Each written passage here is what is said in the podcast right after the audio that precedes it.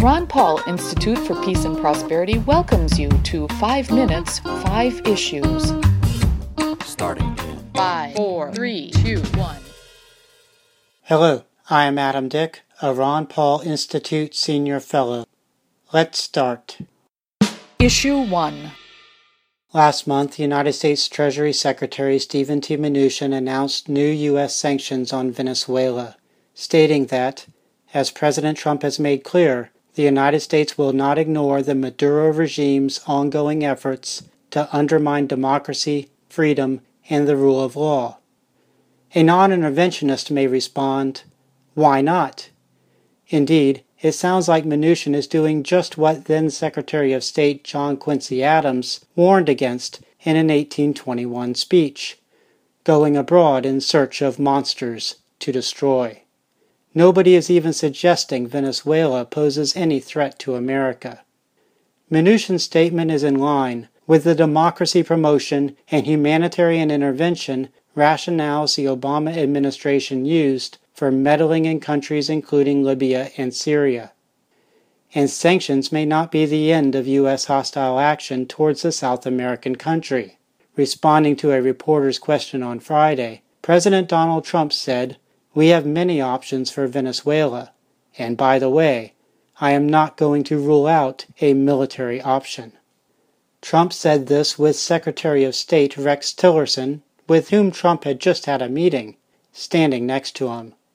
Tillerson had recently brought hope to some non interventionist supporters by suggesting democracy promotion would be removed from the State Department mission. The empire plods on. Issue 2. Shona Banda has had the threat of decades in prison hanging over her for over two years for charges for a stack of drug law violations in Kansas. The charges arise from Banda's use of medical marijuana Banda explained in a January Ron Paul Liberty Report interview that using cannabis oil helped her with her very debilitating Crohn's disease, so that, as she put it, I was able to get my life back. There is some good news for Banda.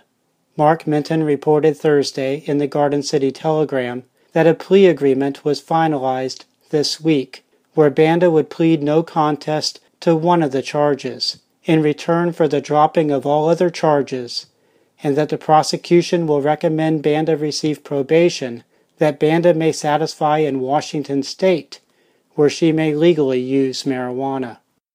Issue 3. Interview Thursday on the Ron Paul Liberty Report. Ludwig von Mises Institute Chairman Lew Rockwell made a keen observation regarding Americans' fears of potential attacks from overseas. Rockwell asserted the big danger is instead from our own government. Who, Rockwell asks, is threatening our liberties here in the United States? Is taxing us, is spying on us, is wanting to control our speech, regulates our businesses, wants to control how our schools are operated, and controls our neighborhoods. The answer, Rockwell says, is the U.S. government, not the Russian, Chinese, North Korean, or any other foreign government. Issue 4. Due to an order this week from U.S. District Court Judge Amit Mehta, arising from a Freedom of Information Act lawsuit, we may learn more about the killing in Benghazi, Libya in 2012 of the U.S. Ambassador to Libya and other diplomat and Central Intelligence Agency contractors. As related by Jason Le Miere at Newsweek, the judge ordered the State Department to search its email system for emails related to the matter. The search could yield information beyond what was found in former Secretary of State Hillary Clinton's private server emails and emails from some of her aides. Issue 5. If you are attending the Ron Paul Institute's September 9th conference at the Washington Dulles Airport Marriott, you may save money by reserving your hotel guest room right away. The hotel has available a few more guest rooms for conference participants at a special reduced price. The last special reduced price rooms may be taken soon.